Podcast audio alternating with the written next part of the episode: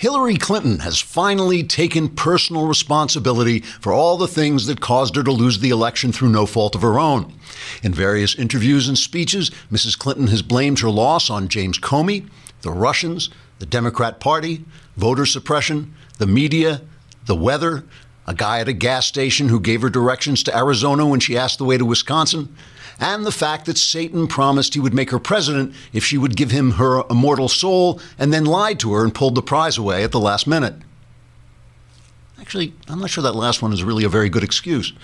Anyway, according to a report on the website Axios, Hillary's friends say she is, quote, seething with rage and haunted by her loss. Now, far be it from me to revel in Mrs. Clinton's personal pain or celebrate her agonizing comeuppance or dance around the room singing a happy, happy song at the news that she's suffering. Nor would I ever wear a red clown nose and make funny faces in the bathroom mirror upon hearing that she had been plunged into a personal hell because her lifelong corruption failed to pay off. That would be wrong, especially wearing the clown nose, which never happened. Or if it did, I regret it.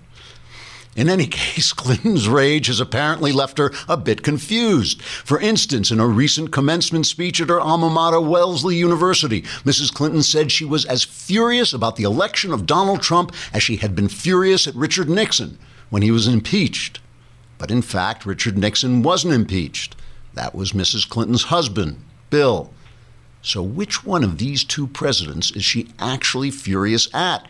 It's hard to tell, especially since Mrs. Clinton made the speech while wearing a beret that looked remarkably similar to the beret once worn by Bill Clinton's mistress, Monica Lewinsky.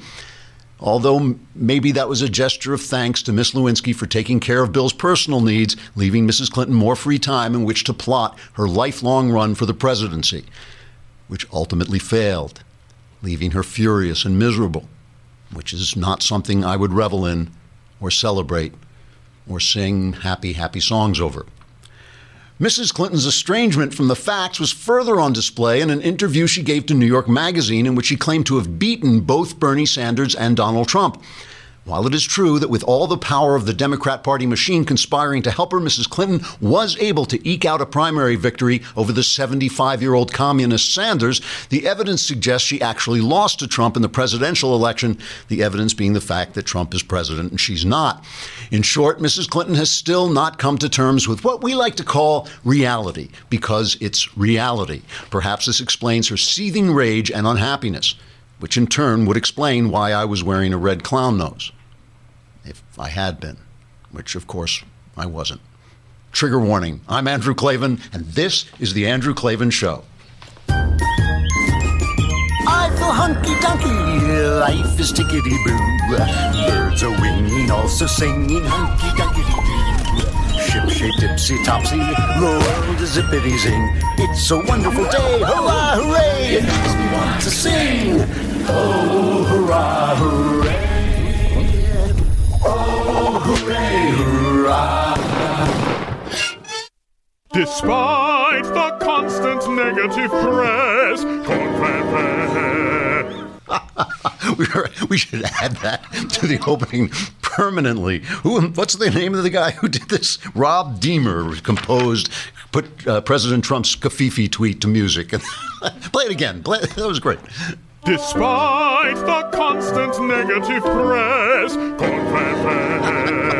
God, I love the internet. All right, Floyd Abrams is here. Floyd Abrams is a titan of First Amendment law. He has gone to the Supreme Court on cases that include major, major Supreme uh, First Amendment cases, including the Pentagon Papers and Citizens United. So he has been hated by both the left and the right, which is what we like to hear. That's a friend, a friend of the show is a man who stands up for the First Amendment, no matter who is talking. And we will get to him as soon as he calls in. We're going to have to, it's going to be a little bit of a technical uh, show. We're going to hope, hopefully, we're going to get through because he has something called a telephone, which doesn't actually operate on our 21st century equipment. So we'll have to see if we can uh, if we can do it. So there's been this big debate because every time I talk about standing online, I'm a New Yorker and I say standing online, and everybody says, is it inline or online? Which is right, online or inline? And the answer is neither. Get stamps.com, and then you don't have to stand online or inline or online in your inlines, which would also be kind of strange. But with stamps.com, you can just stuff the entire post office into your your computer as it screams with agony. No, no, please don't stuff the post office into me. Yes, I must because I don't want to go to the post office anymore and stand online and have to worry about when it's open, when it's closed. I want to be able to mail my letters when I want them. With stamps.com, you get just about everything, everything the U.S. Postal Service will do. It's right at your fingertips. You can buy and print official U.S. postage for any letter, any package, any class of mail using your own computer and printer. You just put the envelope in, it comes out with a stamp. It's really cool. Stamps.com makes it easy. They'll send you a digital scale, which automatically calculates the exact postage, so you don't have to wonder and put on too much, uh, you know, put on too much poster, postage. And Stamps.com will even help you decide the best class of mail based on your needs. So there's no need to lease an expensive postage meter. I'm not sure anybody actually does that anymore, but if you did, you no longer have to because Stamps.com puts it all in your computer. And it really is. I mean, the post office does so much, and we still need it a lot, especially when we're dealing with official documents and money and stuff like this. So you don't have to suddenly get in your car and pile everything up and wait and drive there and all this stuff. Right now, you too can enjoy the stamps.com service with a special offer that includes a four week trial plus postage and a digital scale and without long term commitments. While you do it, you go to stamps.com, click on the microphone at the top of the homepage, and type in Klavan, K L A V A N. That's stamps.com and enter Klavan. You will get that, all that at stamps.com. You never have to go to the post office again. You know, I have this thing about predicting the future. I always feel that when, when you're listening to a commentator predicting the future more than, you know, two minutes out or what's going to happen immediately as a result of something, an action being taken. First, I have to stop before I get going. I have to say hello to Lindsay Boring. You're back. Our love, Lindsay, and Will, we'll say hello to you too, Will. We don't really care that much about you, but we, we love Lindsay. and she, she lives on in our mailbag woohoo. She is always woohoo. You know, we want you, we want you to record a new one that says woohoo covfefe. That's the, the, exactly exactly. Um, you know, so I don't believe in, in predicting the future because I just think you just don't know. I mean, people say, well, in four years or in you know the midterm elections, this is going to happen. You know, there could be all kinds of things that affect the midterm election, but. But if I had to guess, I actually believe that yesterday is marks a kind of turning point in the division between the electorate and the elites. And by, by elites, I just mean these people who think themselves elite. I don't mean people like me who drink Chardonnay and eat brie cheese and are actually elite people because we're just better than everybody else. I mean these people who think they're better than everybody else in the press. They have gone insane. Their slow reaction time to Kathy Griffin's disgusting thing with uh, Trump's head, but also just their absolute. they're now blithering. They are blithering, and they don't care because economically, it's feasible to them to do it because all you have to do is win one half of the audience, and you've got a big audience. And that was actually something that Fox News taught them, right? Fox News went to this audience that nobody had spoken to, all these people out in the middle of America, all these people who maybe a little bit older, a little bit more conservative, didn't care about the things that the press cared about, the people in LA and New York cared about. They didn't know they were there. They still don't know where they're there. I just, I, I mean, I know this is a silly thing to talk about, but this this Covfefe thing, right? It's President Trump sent out a tweet and he said, We're doing well despite all the negative press. Covfefe probably meant coverage, but he misspelled it. And he just left it there. And then he said in the morning, you know, who knows what Covfefe, who can, who can tell what Covfefe is? I just want you to listen to this because this is one of the most incredible pieces of tape I've, I've heard. Here is Katie Tur at MSNBC discussing the all important Covfefe. This is a, a montage of her discussing the all important Covfefe tweet. Okay. If something like that can stay on Twitter mm-hmm. for six hours, what does that say about who controls the information coming out of the White House? And what if somebody hacked into Twitter and posted a message that could have global implications, saying something like Donald Trump is, or I'm going to launch nuclear weapons?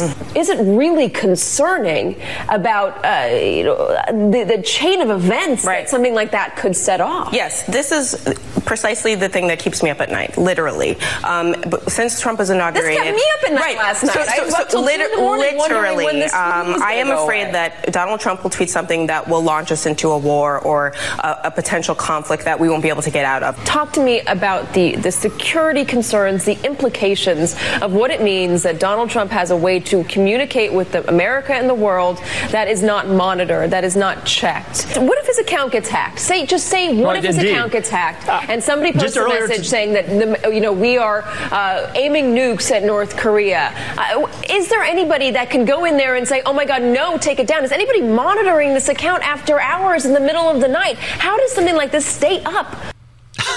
I mean, this is from Covfefe to nuclear war. That is the that is the progression in the mind of the giants of the media industry at MSNBC. And if you think it is just Katie Tur being insane, here is the a cut of the press corps hammering Sean Spicer on this all important Covfefe issue. Listen to this.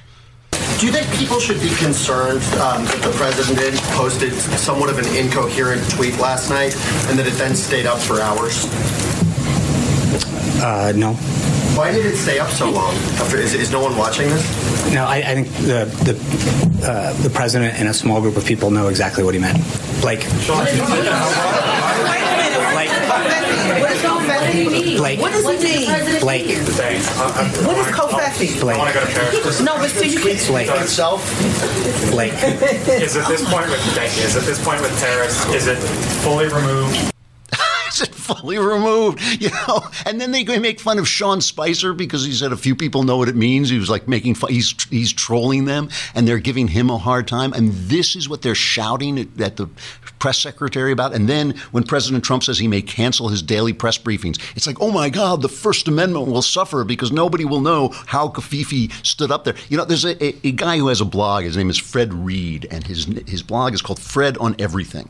And he wrote a, a piece called Notes of a Reformed News Weasel, Understanding the Vacuity, Understanding the Vacuity of the News. Just listen to this paragraph. He says, asks journalists when they were last in a truck stop on an interstate when they were last in Boone, North Carolina, or Barstow, California, or any of thousands of such towns across the country. Ask whether they were in the military, whether they have ever talked to a cop or an ambulance crewman or a fireman. Ask whether they have a Mexican friend, when they last ate in a restaurant where a majority of the customers were black, whether they know an enlisted man or anyone in the armed service, whether they have hitchhiked overnight, baited a hook, hunted, or fired a rifle, whether they have ever worked washing dishes, harvesting crops, driving a delivery truck, whether they have a blue collar friend, know what the Texas two step is, have been in a biker bar. I have to say, I fulfill many of these. I actually do. Now look at how much they write about each other for each other. Look at the endless coverage of what Maddow said about what Hannity thought about O'Reilly's harassment of soft porn star Megyn and how much she might make at CNN. Ask how much time they spend comparing ratings. They are fascinated by themselves. They don't know America, and they don't much like it. I mean, that is so accurate, and it's the what is so astonishing is the lack of self knowledge. So all of this stuff has played into what is now obviously Hillary Clinton going insane. I mean, Hillary Clinton is, you know, this is, I- you know, I, I say these things kind of comically because I don't know these people, so I don't know they're going insane.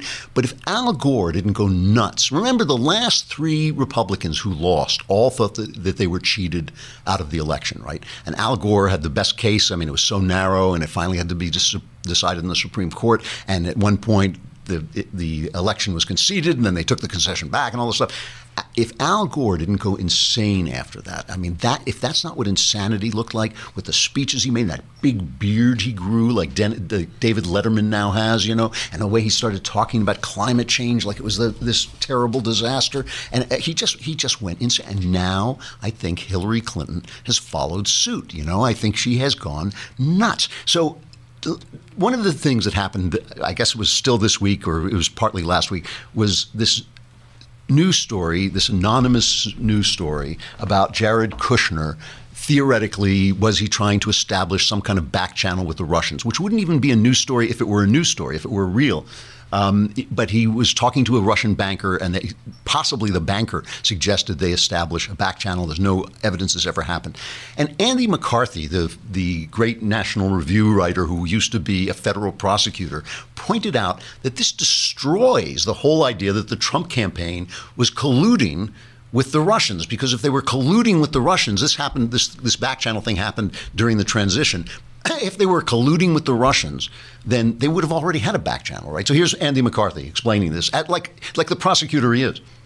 There's no there there as far as the collusion conspiracy is concerned, but I, I think the thing that happened this weekend that's really important that people miss because they're so giddy about this story about Kushner is it blew up the collusion conspiracy because if there had actually been a collusion conspiracy, there would already be back channels to Russia. There's no, there'd be no reason for Kushner in December, weeks after the election, to need to set up a back channel to Russia had there been one during the campaign. So I know for the moment they're they're loving the story, but I, I, I think it's kind of exploded the story that they've been telling us for six months. So there's Andy McCarthy noticing what no one else has noticed. And I'm going to talk about how that plays into Hillary Clinton's latest debacle of an interview, but I want to pause. And we have uh, Floyd Abrams on the line. And while our technology is actually working, this, this connection between our, an actual telephone and, and our, our up to date system that can't handle uh, telephones, Floyd Abrams is the author of a book that I just thought was terrific The Soul of the First Amendment. I recommend it to everybody. It's really short, you can read it in a couple hours,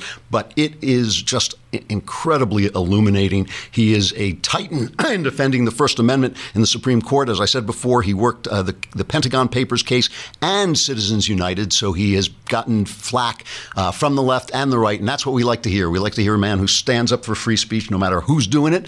Uh, Mr. Abrams, are you there? I am there. It's good to be on. Thank you. It's, I'm really uh, happy to have you. I loved your book. Uh, it really Thank was you. an eye opener. Um, I, would like to. I'd like to actually talk about the book a little bit. Uh, some of the stuff that really uh, surprised me. First of all, uh, some of the history angle, uh, the fact that the First Amendment. There were people the, among the founders who argued against the First Amendment because they thought we didn't need it. Isn't that isn't that right? Exactly. Uh, uh, Alexander Hamilton was one, one of the leaders uh, who basically was against the Bill of Rights at all. And uh, basically said, well, why, why do we have to write down all these things the government can't do? For one thing, we're, going to forget some things. We're not going to list all of them. We never empowered this new federal government to do these things. Why do we have to say they can't do them? Uh, and it was Jefferson and some of the people who were uh, more uh, chary, more more concerned uh, uh, about this area.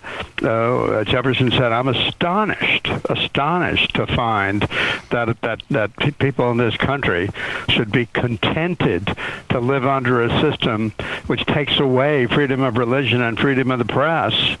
Uh, and that a Bill of Rights is what the people are entitled to against every government on earth. I mean, over time, Uh, it so seems that that was mu- the much wiser argument. It sure was, and we'd be a very different country, you know, if we had simply relied on the proposition that, well, since the Constitution doesn't say that the federal government can't take your rights away, therefore they can't. Uh, uh, you know, the idea, I mean, the idea of, of writing it down, first of all, making it part of the document and making it law. You know, not an essay, not a poem, not aspirational, but but law, enforceable by the courts, uh, was itself an enormous achievement. And, and at the same time, you write about the fact that the, the First Amendment essentially lay latent for a long time, and Yeah. like nobody referred to it. That's right. That's right. I mean, for the entire 19th century, uh, there weren't any cases. Uh, I mean, th- there were situations of free speech being limited. I mean, abolitionists were put in jail in some places in the South uh, because of what they said. Uh, uh, President Lincoln, you know, suspended habeas corpus during the Civil War, and and and some northern uh, editors were jailed, but no one ever really got around to making a, a serious constitutional challenge uh, uh, to, to what was happening, and it really wasn't into uh, wasn't really the second half of the 20th century when most of our First Amendment law really started to be fleshed out. And it, it shows how revolutionary it was that almost nobody thought to say you can't do that because of the First Amendment. It shows how out, That's out of right. the, the consciousness. it was. Absolutely. So what? And, and if you think, uh, yeah, go on. Wh- What changed? When did this really start to change, and why? I think it really changed uh, with World War One uh, and the opposition to it by socialists and anarchists, including Eugene Debs, who ran for president, got like three million votes and wound up in jail because he gave a speech sa- saying basically that's a bad war. And basically, uh, he went to jail uh, on the theory that if you say things like that, fewer people are going to enlist. That's going to be bad for the war effort.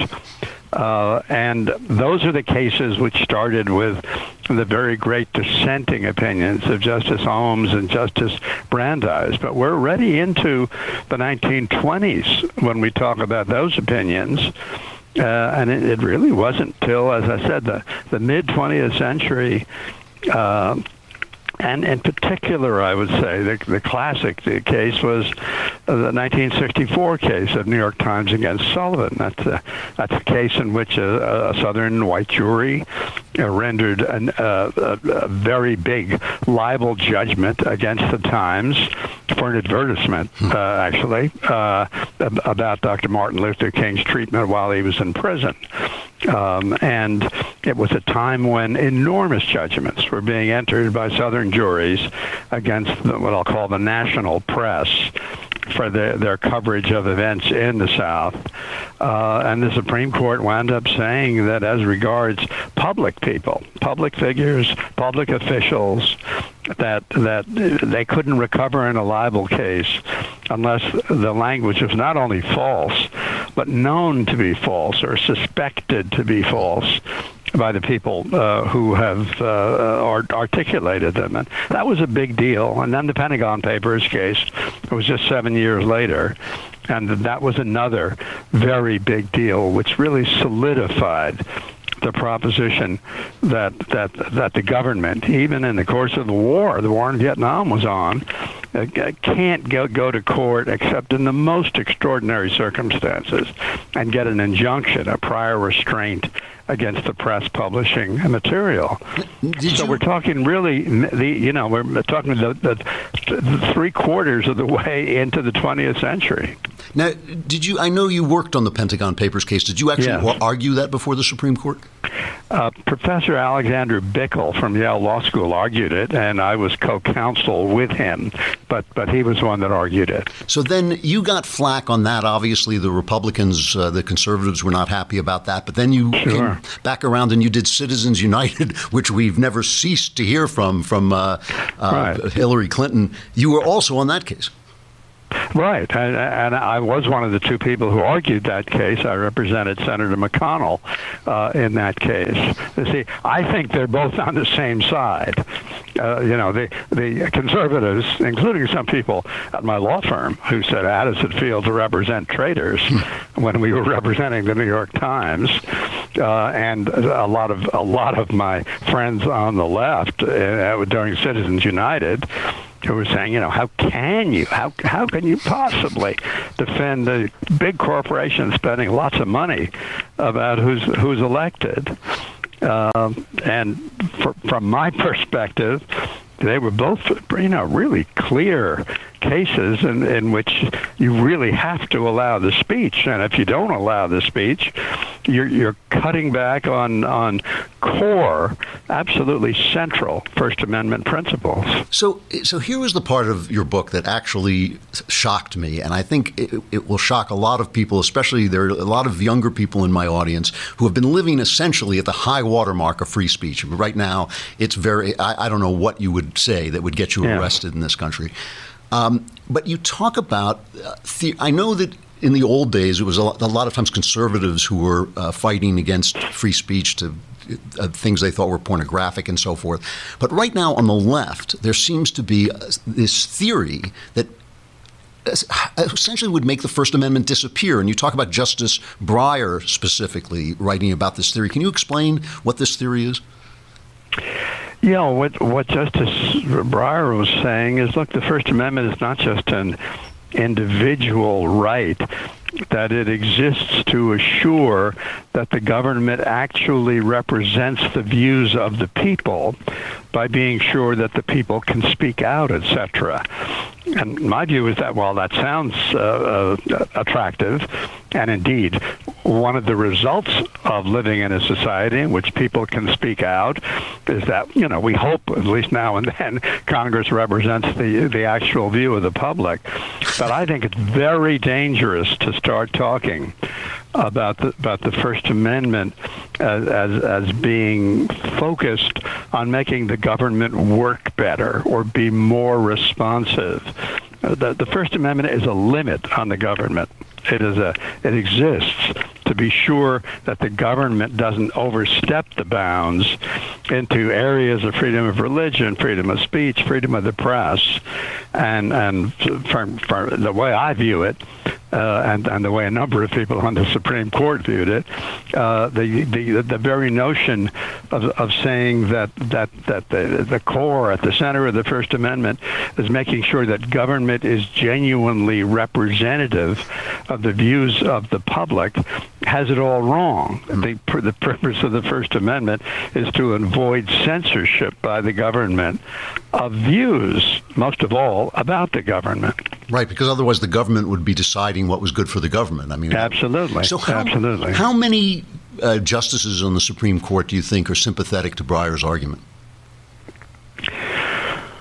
Well, four of them uh, uh, signed on to that opinion. Wow. Uh, um, as to whether uh, you know they they all would really do so in a in a later case, uh, uh, it's hard to say. I mean, I, I don't uh, I don't really think, for example, Justice Kagan uh, is is really prepared to go that far. Although she did join an opinion which which expressed that view, but but but it could be as as many as four. So it's possible that if Scalia had not been replaced with a conservative, the First Amendment would have completely changed its meaning, basically.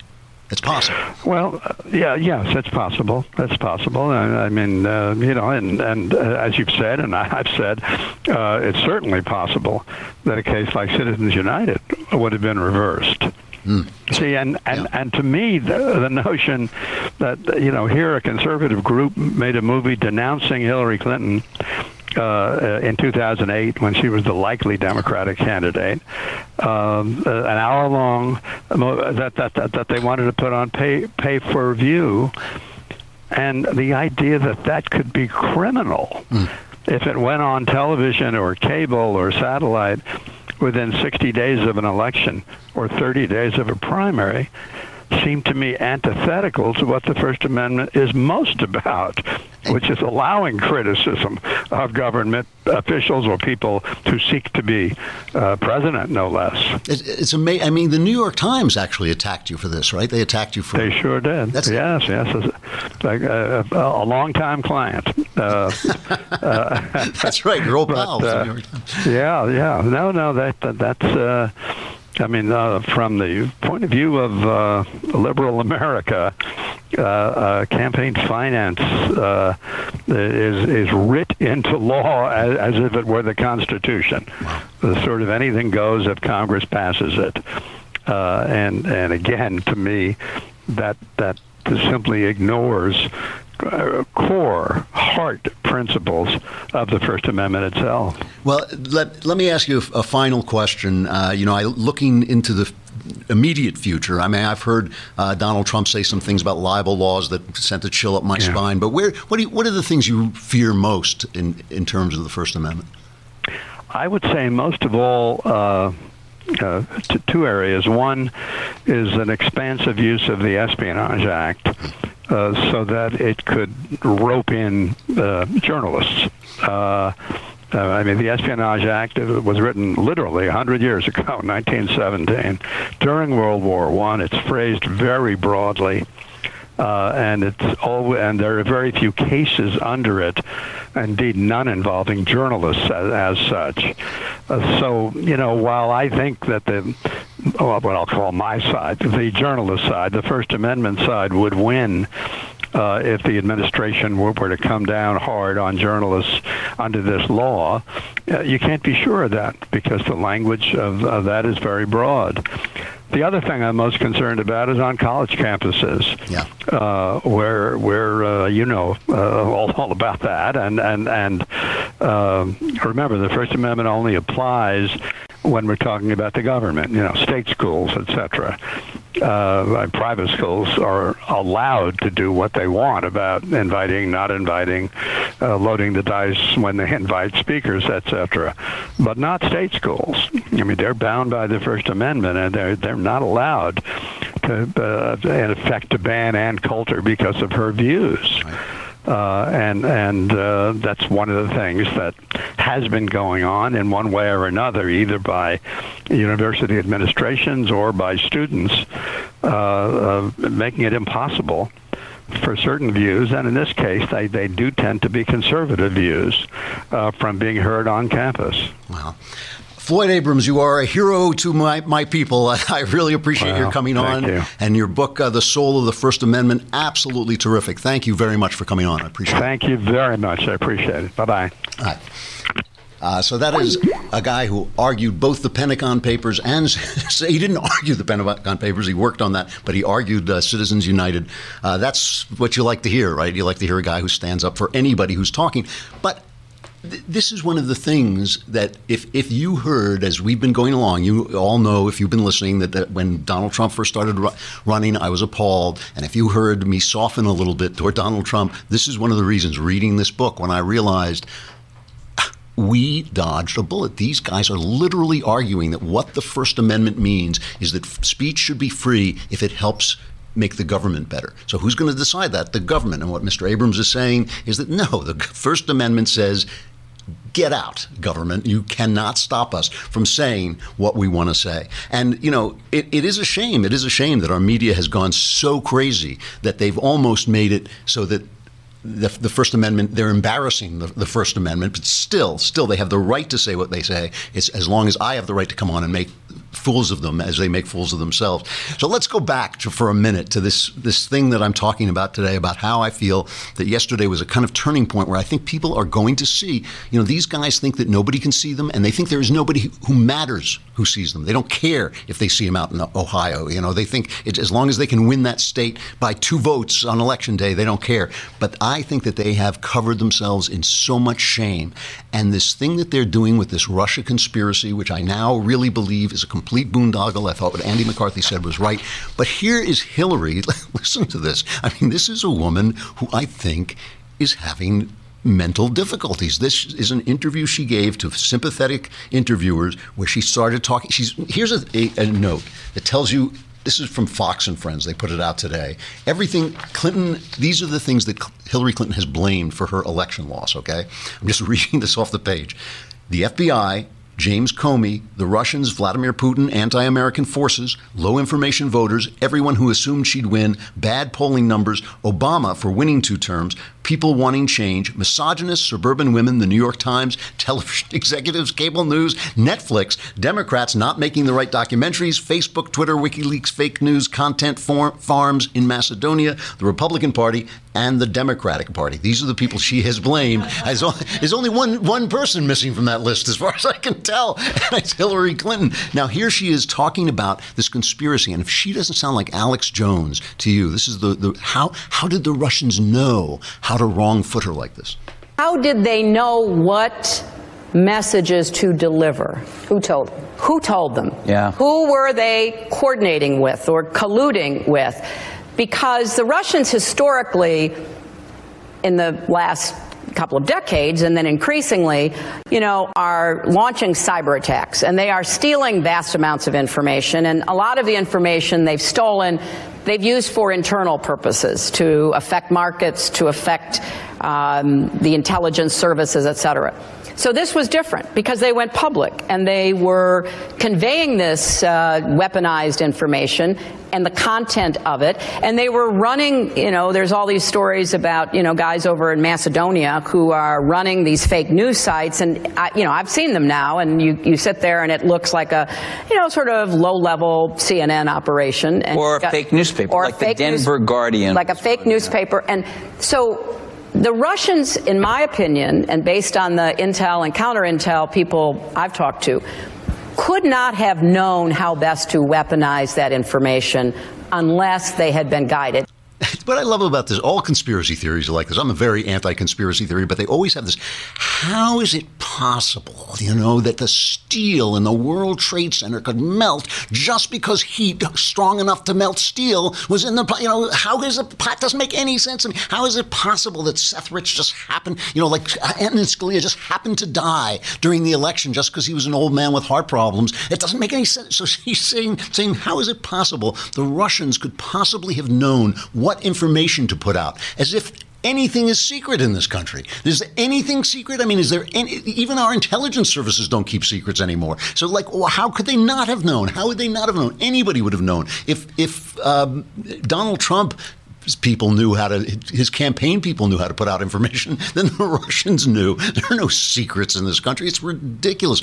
But, but the thing is, I really do believe that the woman is cracking, but people crack along their fault lines, you know? We all crack when when stress makes us crack, we all crack along things, cracks that are already there, old scars and things like this. And she has always been like this. Play play clip 9. Here she is over time, we can see it.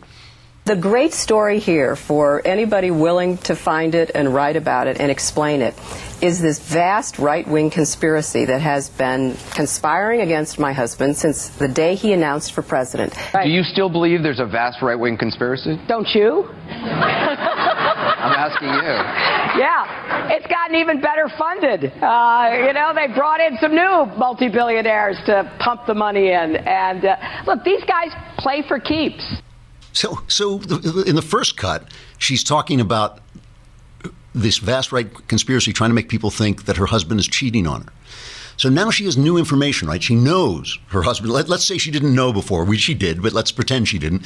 So now she knows her husband was cheating on her. She knows there's no vast right wing conspiracy.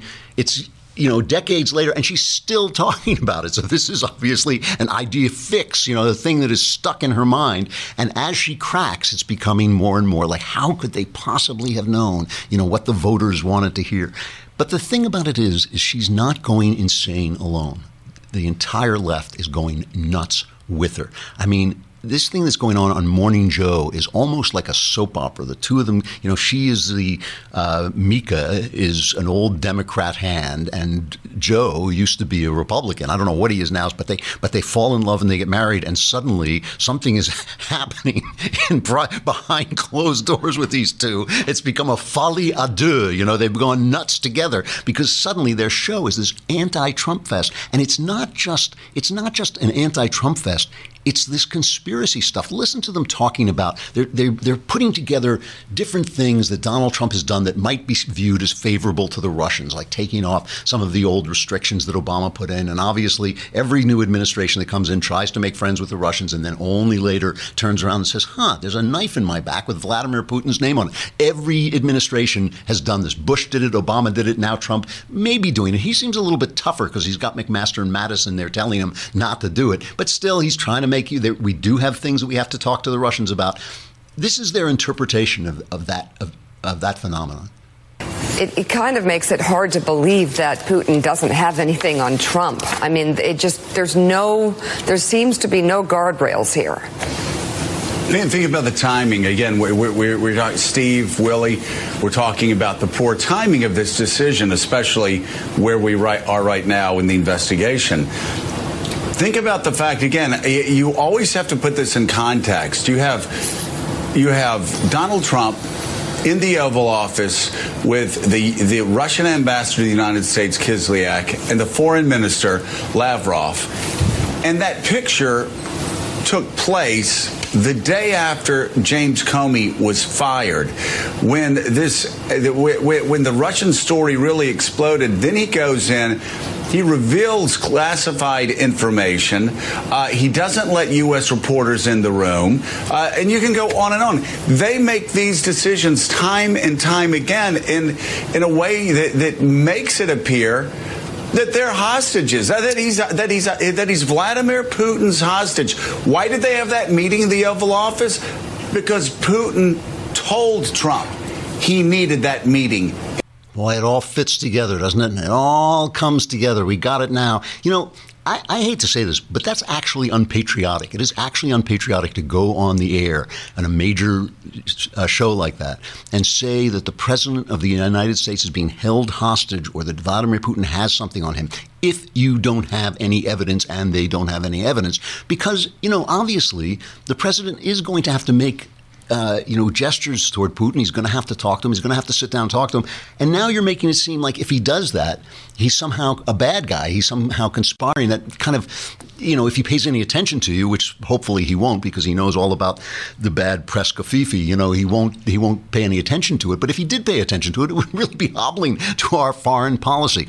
Here's the thing. Here's why I say that this could be a turning point. And I really, it's something I sense. It's something at least I'm feeling, and I think there are a lot of people feeling it. You know, Nina Turner is a Democrat strategist. And uh, dem- like all Democrat strategists, she goes out into the country and she talks to people. What are they talking about? And the other day she's on, I believe it was was it MSNBC or CNN, I'm not sure.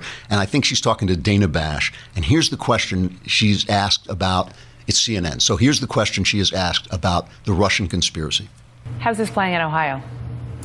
No one in Ohio is asking about Russia. I mean, we have to deal with this. We definitely have to deal with this. It's on the minds of the American people. But if you want to know what people in Ohio, they want to know about jobs. They want to know about their children. Yeah, that's and that's the thing that Trump knows about. And by the way, there are some predictions now that the uh, growth is going to go up higher than three percent. Now, many of you have never seen it, the contrast between an Obama or Jimmy Carter economy and a Reagan or a, hopefully a Trump economy. You've never seen it change from nothing to three and three plus percent. I can tell you, I lived through it. It's like laughing gas. It's as if the entire country is doused with laughing gas. If that happens, these guys can be talking about Russia. They can be running around chasing Vladimir Putin up and down the halls of MSNBC and CNN and looking for him in their trash baskets and where is he hiding in the broom closet. Donald Trump will win states that don't even exist. He'll win like the 57 states that Obama talked about. You will not believe what a country looks like when it goes from one eight years of 1.5 percent growth to 3.5 percent growth. And I know a lot of experts say, "Oh, that's never going to happen." They said that when Reagan came into. It can happen. I mean, obviously, the Republicans have got to get over the out of their own way and start passing some of this, these tax cuts and things like this. But already, some of the stuff that Trump is doing with pulling back the regulations has helped. They're talking about him getting out of the Paris Accord. Now that's kind of it's kind of a phony accord. We'll have to talk. I'm not going to talk about that until he actually does it. They keep saying he's going to do it, but I'm not sure uh, because it's so hard to tell what's true in the news nowadays. But look, if nothing else, if you take nothing else away from this, remember what Floyd Abrams said.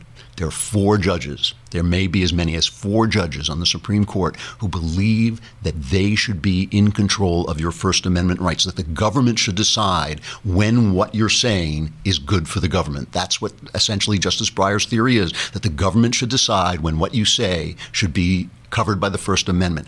There are four.